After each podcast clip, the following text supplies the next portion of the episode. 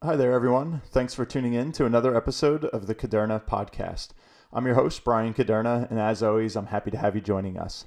So, as many of our followers are already aware from recent episodes, on March 27th, Congress passed the historic Coronavirus Aid, Relief, and Economic Security Act, or the CARES Act, which allocated over $367 billion in loans to small businesses, including the popular PPP, Paycheck Protection Program, that included loans of up to $10 million to small business owners, uh, an incentive to try and keep their employees employed. What you may not have heard yet is that as of last week, the allocated funds were completely depleted. And just yesterday, Monday, April 27th, the Senate released another $310 billion for the Paycheck Protection Program and an additional $60 billion for the EIDL. We're going to bring you up to speed and share all that a business owner needs to know within the next 45 minutes. As many of our followers already know, each month we host a special guest on the show. Sometimes a celebrity, an athlete, a financial commentator, anyone that can add expertise to the areas of personal finance and business. Considering the current pandemic and economic environment, there's probably no one more fitting than today's guest, Gerri Detweiler. For those of you who don't know Gerri, she's a nationally recognized expert on financing and credit with over 20 years of experience in this niche. She was interviewed hundreds of times during the 2008 2009 financial crisis for small business guidance. Again, she's at the forefront. She serves as the education director for NAV, NAV. You could check them out on www.nav.com, which is the trusted financing partner to over 1.2 million businesses. The Caderna Podcast. The Caderna Podcast.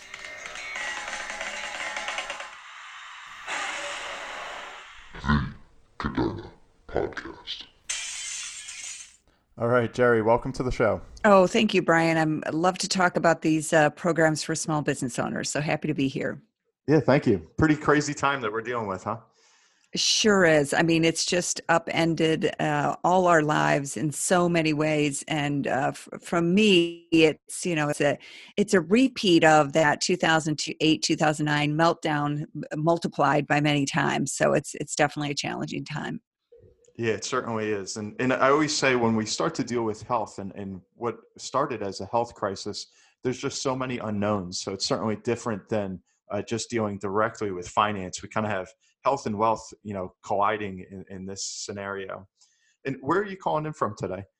I'm based in Sarasota, Florida. Okay. And so how are you folks uh, handling everything down where you're at? Well, I've been working remotely for many years, so it hasn't changed my work life that much, except that I feel like I'm not ever not working because these programs are changing so quickly. When I think of what's happened in the past month uh, with the small business relief programs, it's been a, a, daily effort to try to keep up with the latest news and guidance and and answer answer questions from small business owners. So it's definitely been uh, intense, but you know it, it, feels good that I can do something. Right? I'm, I'm not a, I'm not a first responder. I can't help anyone you know directly with their health issues, but hopefully I can help a little bit with some guidance on the small business side, and and uh, that's certainly important too. Certainly.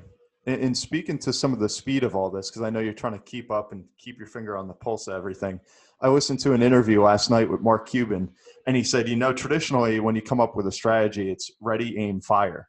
And that this time around, just because of how things were progressing so quickly, it was ready, fire, aim. And mm. so obviously we're dealing with a, a, bit of the, the fallout here as everybody kind of navigates and learns things on the go. Um, so I'm happy to hear that we have people like you to lean on, uh, you know, with a lot of confusing stuff coming at us very quickly. And one of the questions I just want to start with, if you don't mind, was earlier this week, the Senate passed legislation to provide an additional $380 billion in COVID relief loans for small businesses. Can you share a little bit of, of what that's going to mean for the small business owner uh, after we had just touched on the entire plan was more or less depleted already in the first round? Yes. So there are two small business relief programs that are available to um, business owners, and you can actually apply for both of them. So we can get into more details. But one is the Economic Injury Disaster Loan, and the Disaster Loan program's been around for many years. So that's the program if there's a fire or a hurricane or a tornado, you know, they uh, business owners can get help getting their business back on its feet. It's a low interest rate loan. And uh, in in early March, they made that program available for um, all business owners impacted by COVID uh, nationwide. So it quickly expanded to all 50 states. Uh, the CARES Act then was passed on March 27th, and that law was designed to do two things related to those loans. One is it it, it created the PPP, the Paycheck Protection Program loans, and uh, that's a short term loan that can be completely forgiven if used properly, mostly for payroll. And then the second was they added a component to the disaster loan, which is an advance or a grant where you can get up to $10,000. Supposed to happen within three, biz- three days of application. That didn't happen, but we do have some business owners who've gotten their, their first initial grant. And so they fund provided funding for that as well. So within what two weeks, that program it launched. A, the PPP launched a week later. Within two weeks, uh, it was out of money. And what was really frustrating uh, were smaller businesses, especially those who are self-employed, 1099 contractors, etc. Their application period didn't open until Friday, April 10th, which was Good Friday we didn't get guidance on how they should apply, like how they should calculate the amount they're eligible for until the following Tuesday. And that by Thursday, it was out of money. So it was just an extremely wow. fast and furious process, lots of confusion, lots of frustration. So hopefully, what we're hoping this time around now, Congress has come and, and the president needs to sign the bill and uh, from what I'm hearing, they're talking Monday maybe for funds, but who knows? Could happen today friday april 24th i don't know. But they they are funding more money for both programs both the ppp and the eidl and uh, this time around hopefully it will go smoother a because there's some more guidance out than there was the first time and b because we now have more lenders um, making these ppp loans and lenders who may not require that you have a relationship already with them you know as a, as a business banking customer or a business loan customer for example. So we're hoping that round two will reach more small smaller businesses. Yeah because that was my understanding is that a lot of this that was dealt with with your local bank you know naturally they wanted to service their best and their biggest customers first that that in a way got preferential treatment. And a lot of the small businesses that needed the relief most kind of slipped through the cracks in that first round Yes, that's right. And and Brian, remember about 20% of small businesses don't even have a business bank account. Not something I recommend, but it's a reality. And then the other issue is not all banks are and credit unions have offered these loans. So if you happen to have your business banking relationship with one that didn't, you may have felt frustrated because you didn't know where you could get one of these loans. So again, we're hoping this this round will be a, a better experience for more of those business owners. Yeah, I hope so. And now, when we speak about small business, that would be 500 employees or less, correct? Uh, generally, that's correct. Uh, there's also something called SBA size standards. So, based on the industry you're in, you might be able to qualify with more employees than 500. You have to look up the size standard tool on the SBA website to see. But then, what was unique about PPP was normally the SBA has these very strict rules about what they call affiliation. So if you own if you have owners who own multiple businesses, you have to add all those employees together to see how they qualify. And they waive those affiliation rules for uh, businesses that, that, it's called a NAICS code. It's your industry code in 72, which is primarily hotels, restaurants, hospitality industry. So what happens here is it opens this loan program. Say you um, say you own a hotel and you're part of a bigger chain but you know you're really on your own as a say a franchisee right? So franchises also were exempted. So you you would become eligible where you may not have been traditionally eligible for an SBA loan program. So there's a, still a lot of confusion around that too because um, normally the SBA will cap out a certain amount for affiliated businesses and in this case, PPP loans are capped to 10 million. But I've seen some press releases that indicated some companies got more than 10 million. So presumably they're using the multiple businesses to qualify for a larger dollar amount. So yeah, a lot of money went quickly to to what I would say is bigger small businesses, but and it's very very frustrating for the small business. I I I do want to emphasize that this this loan program is primarily at keeping workers on payroll. Mhm. And that's where I would say the biggest confusion comes in for business owners because well we can talk more about ppp that way but they- they're confused by a i'm going to pay my employees and they're not going to go to work. That's really confusing to them because maybe they can't go into work. It's a restaurant. There's they can't go into the job workplace or they're not essential business. They can't go into the workplace. And then um, the other thing is you know there there are a lot of business owners saying hey I, I have other expenses i need to pay not just payroll i have a lot of other expenses but there's not enough money in ppp the way the formula works to help me pay those other expenses so what do i do? So just go back to what this is designed to do and it's primarily designed to keep employees of small businesses on the payroll and that includes yourself. You're the business owner you need to get paid for eight weeks after you get this loan. Okay. And maybe if we could, as kind of way of an overview, uh, so much of this, whenever you hear about it on the news and like what we've just discussed, is for the small businesses and the small business owner. Could we kind of look at at the small business, the mid-sized business, and then the large guys, the publicly traded companies, and see, you know, with this 2.2 trillion dollars of you know stimulus that they've injected into the economy, how it targeted each? Because dealing with a number of my clients that are in that that middle category where they're well over 500 employees but they're not publicly traded. They're in that you know 1500 to 2000 employee range. They feel that they've kind of been left out a little bit that the middle always gets the short end of the stick and they're not really sure where to turn for help even though they're struggling just as everybody else during this. So can you touch on just a little bit next that like the mid and the large size companies That's a great that's a great topic, Brian. I haven't spent a lot of time with the Main Street Lending Program. That's the program for your middle to larger size businesses. And that is a, a loan program that they may be, be able to take advantage of. I honestly haven't spent much time on it. I've been so focused and, and uh, consumed with PPP and with EIDL. Uh, Okay. So I would recommend that that's the program that you want to investigate and uh, perhaps talk with your bank. And also, I would say we are, you know, at NAV, what we've done for years is match businesses to lenders. And if your business is deemed essential, there are still lenders who are lending to essential businesses. So don't rule out the idea that you can't.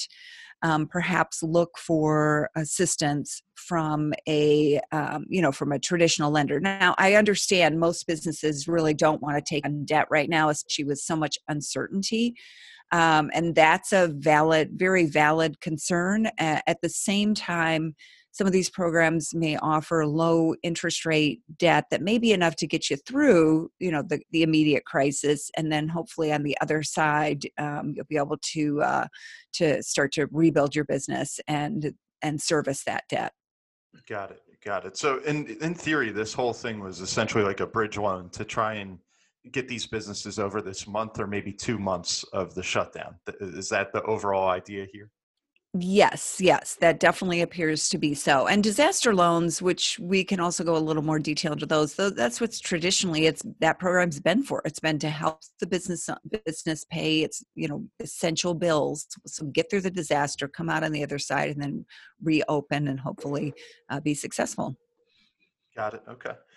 And so, what are some of the the obstacles that these small business owners are encountering? Because it is true. I mean, small business is the backbone of America, and uh, when you deal with a mom and pop shop that has ten or fifteen employees, they often don't have an HR person or a CFO or someone that can go dig through all this, uh, you know, legalese and and understand, you know, how to actually get these loans. What are some of the pros and cons of taking on the loans? or is it all pros? Are there any cons to it? So can you just touch on some of those obstacles or maybe some of the confusion there? Yes, yes. So it's very, very confusing. And I can tell you that I've talked to so many business owners. They hear all these acronyms thrown around EIDL and uh, or IDLE and PPP, and what does that mean? So I'll give a quick overview. So the the IDLE or the Economic Injury Disaster Loan I've mentioned before. This is a program that's been around for a while. And what it does is it provides a low cost working capital loan so the business can meet its obligations in the short term until the disaster is over. The interest rate is 3.75%. The repayment term can go up to 30 years and it is um, it is a basically a working capital loan so you could pay your vendors pay your contractors pay the rent pay the you know the the essential bills that need to be paid. And it can include payroll if you need to pay yourself you know to to keep your business going so you can work in your business. That may be included as well. Uh, these uh, disaster loans with the CARES Act also come with an advance. And the language in the CARES Act states that it's an amount of up to $10,000 the business can request. So when that first came out, the assumption was you could request $10,000. It doesn't have to be repaid. And the idea was okay, I'm going to get $10,000 in three days. That will give me the money I need really quickly to pay some bills. Well, two things happened. One is the three days did not happen. So the SBA was completely overwhelmed and it, no one got a grant in three days, as stated in the legislation. The second thing that happened was the SBA was overwhelmed and they um, decided because there was were so many applications and and a limited amount of funding they decided the advance would be $1000 per employee so if you have five employees, you get $5,000. If you have 15 employees, you get $10,000. It's capped at $10,000. But that money comes into the bank account first and it does not have to be repaid. And then after that, you're considered for a, a loan. And typically, under the disaster loan, you get up to $25,000 in the first disbursement. Now, I have seen some indications that the first disbursement in this case might be $15,000 again, because there's so much need for these loans but you you're supposed to get this first disbursement and then you can get additional funding and some of the very early approvals were for some significant amounts of money. I mean i did hear from people who got a million dollars under the IDLE program. So that's not a bad you know that that can be very helpful for a business that is really impacted by the disaster but you can use the money for all these different purposes so that's the key to understand with EIDL Okay, so EIDL, the EIDL, which was a, a, much smaller pool of money than the PPP, which was the payroll protection, that was that more liberal in its uses, like that wasn't so tied to keeping employees on staff and such. Correct. That disaster loan program has always been for working capital, and many things can fall under working capital. You can't use it to refinance long-term debt, but you know you pay essential businesses, and and one of the things we can touch on when we talk about PPP is you don't get PPP money to pay your contractors. So I've talked to many businesses that rely on independent contractors, and those contractors under PPP can apply on their own, get their own money, but that doesn't mean they have to work for you for free right? So so where business owner businesses that are dependent on independent contractors may need to look to EIDL for funding uh, to pay those contractors. Again it will be a loan it's not a uh, except for the grant portion which is a small portion of it uh, it will be a loan but it could be what you need to pay those contractors so you can keep your business and is there a cap? Is there a limit on that one Yes, two million dollars, okay. uh, and and the SBA does require collateral. Well, we'll ask for collateral over twenty five thousand dollars if it's a, available. So if you have a loan amount above twenty five thousand dollars, and collateral is available, they will take collateral, and that could include home equity of the owners. So okay. you just want to understand that you know you may apply for both loan programs and then decide, hey, you know what, I'm not going to take more than twenty five thousand dollars on idle because I don't want to pledge, you know, my home equity as collateral, uh, or you may decide it's okay, you know, you're all, you're okay with that because you feel confident you'll repay the loan. But I do want to point that one twist out because that's a common feature of SBA loans that was waived for PPP. Okay, interesting. One of the things I've, I've heard so much about is there's just a tremendous amount of money flowing out very, very quickly that we've never seen before is oversight. And like you just mentioned, you know, that a, a, business can use this idle money for so many different uses, but not such as refinancing other debt. So if a business owner is sitting there saying, hey, you know, I have a line out there at eight or 9%, you know, for whatever reason, when they took that on, it was a higher interest rate. and they say, okay, now I can get a, a you know working capital here at 3.75. Who is sitting there saying, hey, don't pay off that debt, use it to help your business right now? Like, how are they ever going to track all of this? Yeah, that's such a good question. And it is, you know, it is it is a concern. Um, I'm I'm most concerned about outright fraud. You know, people who are applying who don't really have a business and are just going to pocket the money. And and when the when the grant was announced, there were all kinds of crazy threads on Reddit about you know Uber drivers who were going to use that money to pay off their car, and you know, it's not the Wow. not what that was intended for at all. Um, but I, what I do recommend for the business owner who is, you know, trying to use this money to keep their business afloat is that you document it very carefully. Keep good records because there will be audits in the future.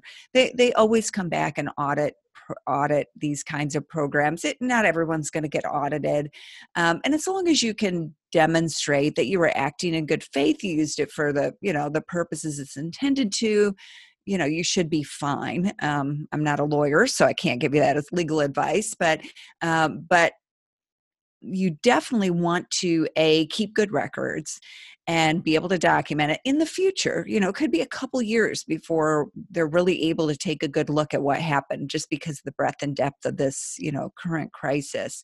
And then you'll also you may even want to put it in a separate bank account. So i've heard that recommendation. That can get a little bit of tri- little bit tricky because you may have bills that come auto pay out of your business bank account. So that can get a little tricky. But whatever you do, if you're someone who normally just hands the shoebox to your accountant and you don't deal with it too well, make sure you're keeping track of how this money is spent. It's, it's important. Okay. No, I think that's a best practice. That that sounds smart. And I, I just have so many questions that are kind of coming to mind with this. I deal with a, a lot of folks that are pretty heavily invested in real estate, uh, both commercial and residential properties that are being rented out and, and leased to you know various tenants. They may also be feeling the squeeze and saying, you know, well, my tenants are hurting. Now I'm not getting paid, you know, the rent that I'm owed. There's different notices that have gone out about how you're unable or, or a little more restricted in the possibility of ever evicting someone throughout all this. Do any of these things, these programs, apply to someone like that, like a landlord that, you know, they are a business of sorts? Uh, granted, it's not so actively managed as a mom and pop shop. Yeah, I'm so glad you asked that question because the EIDL application, when you get it's an online application, and here's a tip the only place to apply for EIDL is on the SBA website. Uh, they do have an address if you need to mail it in, but the online application is the way you want to go. The it's sba.gov. That's the only place you apply. So there's a lot of confusion. People think they applied for idle, but they applied through a lender. Well, they applied for PPP, but it's no wonder people are confused. These we're not used to these acronyms being thrown around. I get it. Uh, my brain gets muddled by the end of the day. So with um, idle, there is actually a line for lost rent. So the very first financial questions they're going to ask you, and here's the weird thing about idle: you don't ask for a loan amount. You don't say, "Here's how much I need." You don't even calculate, "Here's how much you need." You put in your uh, revenues for gross revenues for 2019. You put in your cost of goods sold, and then if you are a landlord, you put in lost rents. So that's the there's actually a spot a to put that in. Where they Um, that's where it gets a little bit tricky. I would try. I would try to. I would try to get some something in writing, even if it's an email or text or something from your tenant stating when you know whether they're going to be able to pay the rent, uh, because it's you're supposed to be impacted by the disaster but we all know that you know there's plenty of people who were able to make this month's rent but they know they won't make next month's rent. They just they know that's not going to happen. So try to get whatever you can try to get a, a line of communication with something in writing and then if you have questions about that uh, part of the the application you can either call the sba and the disaster assistance hotline which is right on their website or you can get help with that from your local small business development center or your you know if you have a financial advisors helping with that as well. It's a little tricky with the with for those who haven't been impacted but know they will be impacted. So i would have something to document you know what what you expect. But here's Okay. the other thing you can go back and ask for more money so if you get approved initially for idle based on what's going on right now and and they know that i mean they, they know that there are people there are landlords or businesses who won't get paid next month right? We know we know that some are getting paid for previous work but they the the future work is going to go down. So they're they're trying their best they can to deal with the uncertainty of this disaster. So um, it is not designed to replace lost sales but is designed to provide the working capital you need. So so do the best you can get advice when you can and then you can talk to the sba case manager who is assigned. Once you get you know once you get a, a communication from the sba we've, we're processing your application now. It's usually the first sign is a deposit for the grant and then Got after that uh, the loan then you can discuss it with them so you can go back to the well a second time if there are funds still available Understood. And I'm glad we spent some time there because I don't think you hear as much about the the IDLE, the EIDL program, as you do the PPP, which seems to kind of dominate headlines. So yes and and you were right though brian when you mentioned the funding is smaller for idle so you do want to get in that line if you haven't already it's all eh, the Yeah. the reauthorization is going to be 60 billion for idle and 310 billion for ppp got it. And again, the the IDLE is just through the SBA. That's where you're going. correct Okay. correct And then switching gears, if I may, right back to the PPP.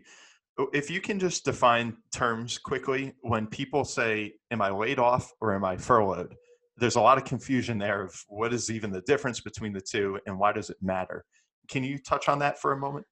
Well, for PPP, it's not really going to matter either way. So, um, my understanding is laid off is you were laid off. We don't promise to bring you back. Furloughed is we we are going to bring you back in your job if that job is available. You know, once this is once we start rehiring.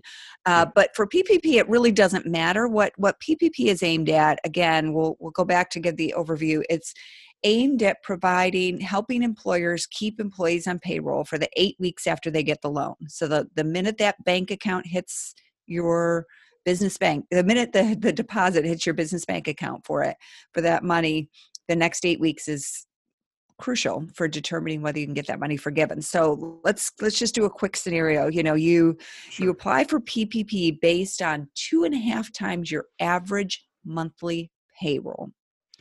Now, payroll is the salary, wages, and tips, which in it can be estimated for you know if you if you're if you have a restaurant and um, and your employee your your waitresses and waiters are deposit you know getting the tips directly and you don't have a record of all that you can estimate that. But you it also includes things like benefits like medical insurance retirement plans etc so vacation pay etc so you you up you you can only include up to $100,000 in salary or wages per employee. So if you have employees who are making say $130,000, you'd only include the $100,000 first $100,000 of their wages in calculating how much you get for PPP. But then you could add on those other benefits. So those could be on top of the wages they receive. So you look at your payroll, average monthly payroll, either the last 12 months or for 2019. And then you're going to multiply that by 2.5. And that's going to give you your loan amount. So if you think about it a minute, we're talking That's about up to ten two- million. That up to ten million to $10. Correct, correct. Okay. So if you think about it, we're looking at two and a half times average monthly payroll. And then you're going to spend that over a period of eight weeks, two months.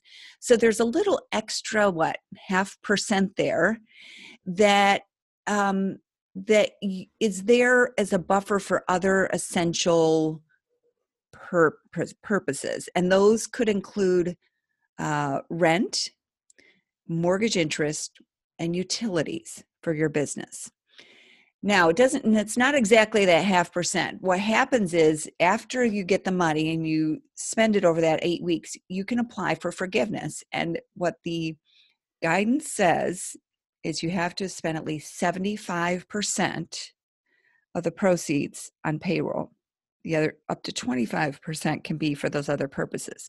Okay. And then it also gets into this very convoluted, confusing calculation about about wages, about full-time equivalent wages and salaries. You can't reduce salary or wages more than 25%. The guidance is terribly unclear. Uh, tried to tackle it in a 3,000 word article, so it's, I, there's still a lot of questions. Um, but that's the basic idea. And and again, business owners are so confused about the idea that they're going to pay their employees even if they can't come into work but if you think about what that does is it does two things one is it keeps well three things one is it keeps them off unemployment Two, it allows you to continue paying their benefits, so you can keep them on their your medical program if you offer that for you know for example. And three it keeps those employees with you so that hopefully in eight weeks you'll start to reopen and you won't have lost those employees. You know they you won't have lost them. Now it is creating some real interesting dilemmas. Uh, I have gotten a lot of questions from uh, business owners who said my employees feel they can make more money off of unemployment because now we have this additional $600 a week on top of your state benefits that yep. it's available under the yep. pandemic unemployment assistance. So I'm getting a lot of questions about that. There are some business owners say my employees are not happy that I'm continuing to pay them.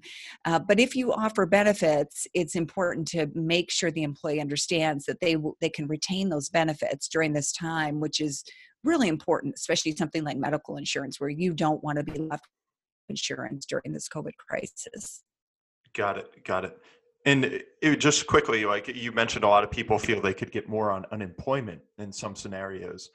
What happens if that employee, let's say they're a waiter, waitress, or bartender, what have you, says, you know what, I'd rather just quit right now, go on un- unemployment for the next five, six weeks, and I'll be okay.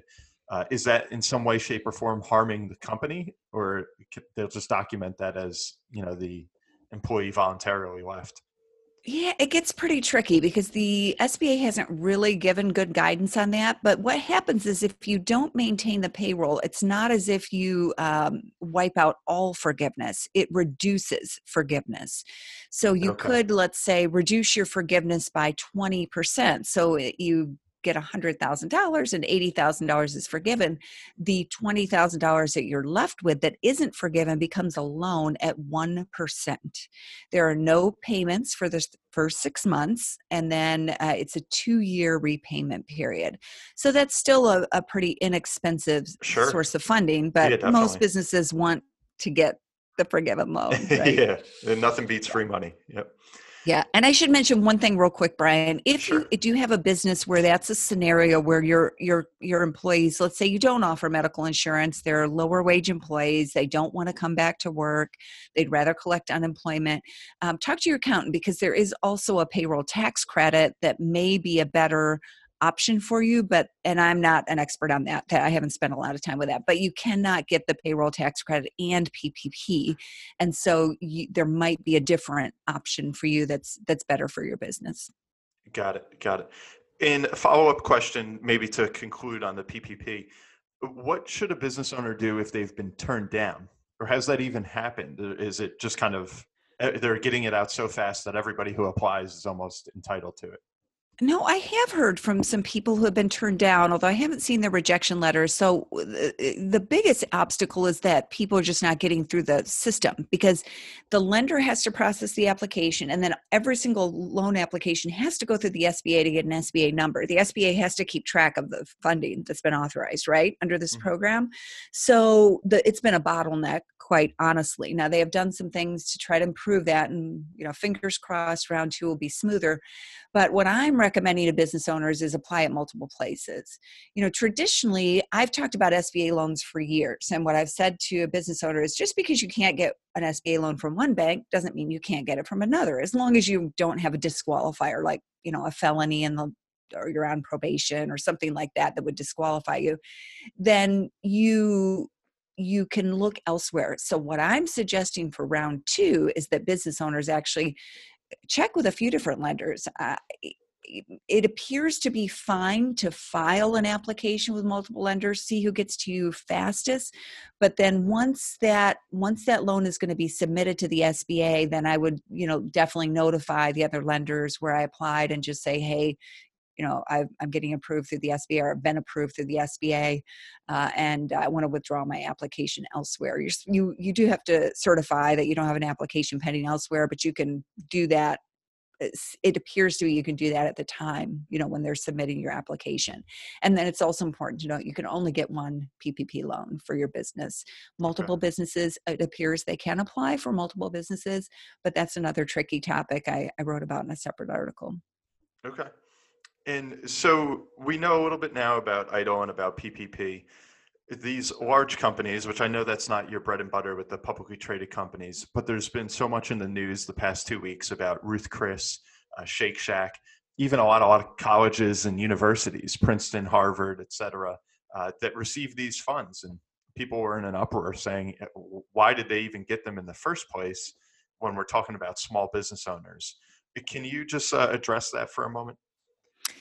Yeah, that's a really, really good question. And it's extremely frustrating for Main Street businesses. And I would say it's even more frustrating in light of the fact that those small, small businesses couldn't apply till seven days later after the bigger small businesses and then uh, and then they didn't get guidance on how to apply until two days before it ran out of money so uh, i think we you know we should we should be outraged that the the very small businesses that our economy depends on and who employ a, a large large uh, percentage of the american workforce have not gotten this funding. And let's hope round two is a different story because they need this funding to stay in business. The average business uh, Brian, average small business. This is a study from JP Morgan Chase of like 600,000 small businesses. It has about 27 days worth of cash available. So we're right at that crucial point where there are sure. businesses who are saying, there's nothing left. You know, if I don't get help, I'm closing my doors. And so we have to get this right this time. Yeah. How did those big guys, how did they get it in the first place though? Like, were they like for some loophole or for some reason entitled to that? Yeah, I, I, haven't studied the individual cases, but I'm presuming that it was this expansion of the uh, waiver of the affiliation rules so that when you look at it as a big business, it's a big business. When you look at each individual location, each individual location employs less than 500 workers. Um, they were there is a there is a requirement in the CARES Act that you're supposed to certify that this money is necessary to support the ongoing operations of the business uh, during this crisis. I'm forgetting the exact language, but it's basically saying that uh, we need this money to keep, you know, to keep the business going. Okay. But at the same time, there was another language in the CARES Act that said it's the sense of Congress that all businesses have been impacted.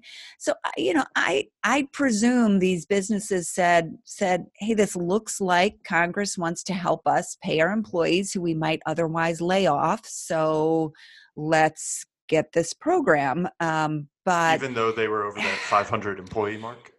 Well, they would have had to have met the affiliation waiver standards. So they would, so I'm not even sure the Harvard story is true. I, I haven't had a time to investigate that. I just heard it yesterday, but I, they have to be over 500 plays. But when you look at something like a franchise where individual locations have smaller amounts, or a business where in the hospitality industry where there is a corporate owner, but individual locations have less than 500 owners the CARES Act clearly made an exemption for that, right? So I'm not saying it's right at all. And I certainly understand that there are franchisees who have are essentially small business owners, even though they're sure. part of a lit larger franchise and they need help.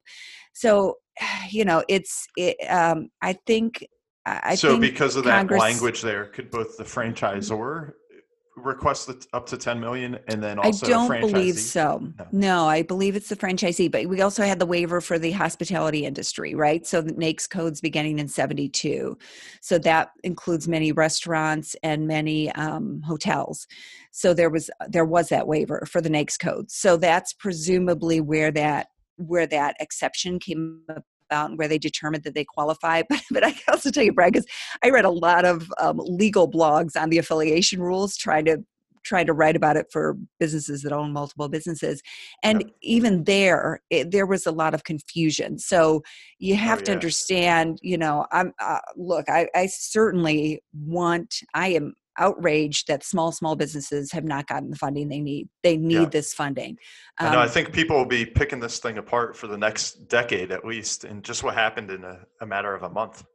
They will. They will. Absolutely. But I will say that the and it, it happens so quickly, so so fast in a blink of an eye. Remember, an SBA loan application typically is over like 40 pages long. It's I've read the standard operating procedures for these. They're a few hundred pages, right?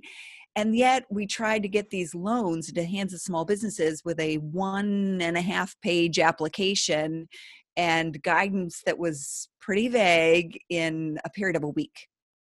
Yeah. Wow. So things It's crazy. yeah, things definitely pretty crazy. What are what are some of your thoughts looking kind of from the ten thousand foot view of if the government just said, okay, we're going to try and create a stimulus of sorts of two point two trillion dollars, which is just an enormous number. I think people can't even really fathom. And in theory, that was going to get us over this hump for like about a month of shutting down the world's biggest economy. If now we're about to enter May, some states want to open, other states don't. You have all this kind of uh, you know debate raging on.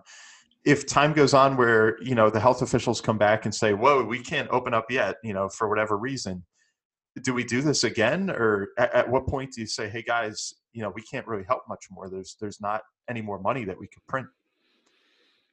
Yeah, that's such a good question. And I'm anticipating there will be further rounds of assistance. You know, what it should look like is tricky because one thing this has really exposed very clearly is the differences in how small businesses run.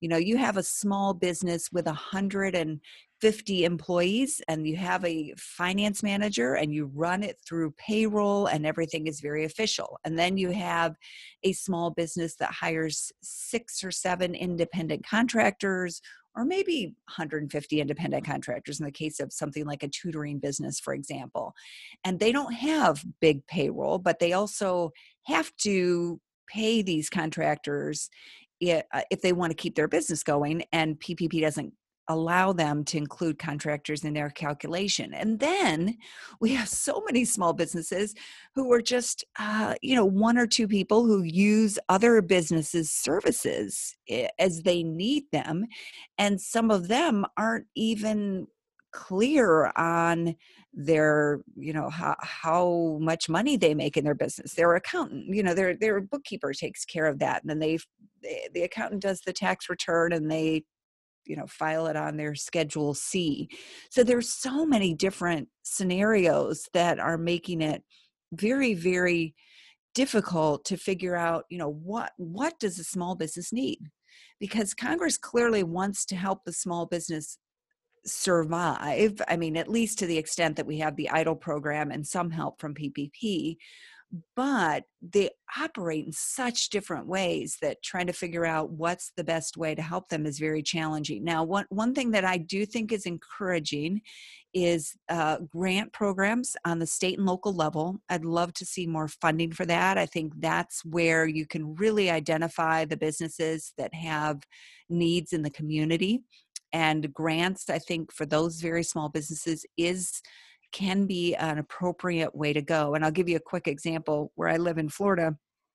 In Sarasota, Florida, there is a, a grant fund that has just made avail- been made available, and they're going to uh, set aside a certain percentage. I think it's about thirty percent for daycare businesses and daycare businesses are essential right? We they some of them are now serving uh, the families of essential workers um, frontline responders and then they also they need to be there when you know when when parents can send their children back to daycare school they need to be there. But they're often overlooked in many of these you know many of these uh, programs. And so that's the kind of thing that I would love to see emphasized in round two. And there's so many good groups at the state and local level who work with small businesses in their communities and know what the needs are. I agree. I think that's a great idea. And along those lines, I just have two final questions for you. Uh, the, the first that I wanted to ask is if you can just kind of play the role for Monday morning quarterback for a moment. Is there anything that you wish uh, Congress, the Fed, Treasury um, did over the past month or so or anything you wish they did not do? Is, is there any advice looking backwards that you would say um, could have been improved upon? Yes, I wish they had given clear guidance much faster. There are still questions that we have about forgiveness, for example. And remember, this money is hitting businesses' bank accounts now from the first round, and it will be hitting businesses' bank accounts very quickly from the second round. And it is not clear in many situations how to document and apply forgiveness. There's a rehiring provision, for example, that allows you to rehire before June 30th uh, in order to maximize forgiveness, but it's completely unintelligible in context of the rest of the, you know, the rest of the bill, and so uh, and the rest of the guidance. And so we have got to have clear guidance so that it's easy and clear, not just for the business owner, but their advisors too. I can tell you, Brian, I've talked to financial advisors and CPAs and attorneys who say, we cannot advise because this is not clear. This is not written in a clear way. We don't have clear guidance. So that is absolutely needed, and it's needed right now for the funds that are coming available in round two. Yep.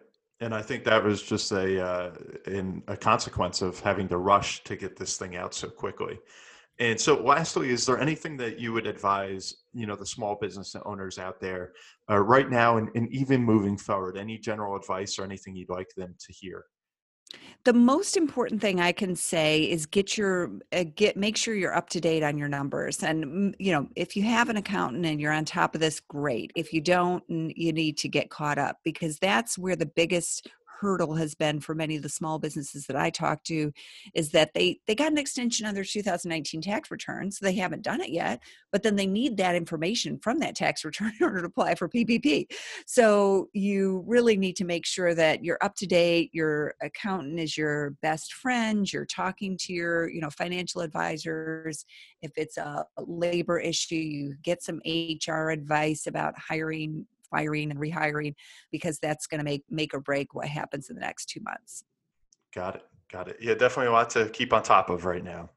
And just for some of our listeners and viewers out there, Gerri, where can where can folks uh, follow you or find out more about some of the advice that you're offering? Yeah, we uh, we have lots and lots of articles. I think we published 38 articles on these COVID related relief loans in the past three weeks. But you can visit me at NAV, N-A-V is in Victor, so NAV.com. You can fill out an application for us to match you to lenders offering PPP loans. You can read, use our uh, calculator to figure out how much you may qualify for uh, for your PPP loan, and then you can also read uh, the articles. And and if you don't read anything else, read the article on forgiveness because uh, it's it's a it's an important topic. Got it. Got it. That's a great resource and very timely, to say the least. Anything else that you, you want to share with uh, our listeners before we sign off for today? no just hang in there be persistent you know keep your keep your eyes open for whatever comes along we are seeing new programs coming out on the state and local level so look for those as well and uh, i know you know uh, entrepreneurship is always lonely, right? But uh, it can feel especially lonely right now. And so make sure that you're, um, you know, engaging with other business owners and others uh, groups who can help you navigate this this next phase. Yep, I think that was well said, and it's so true that saying we're hearing now that we're all alone together, and uh, mm. there's no other way to put it. So, everyone, thank you for tuning in to another episode of the Caderna podcast. I'm your host, Brian Caderna. Today, we've been fortunate to have Gerri Detweiler on the show, uh, giving us some great uh, tips today. And again, you can follow her at www.nav.com. Gerri, thanks again for uh, showing up today. Oh, thank you, Brian.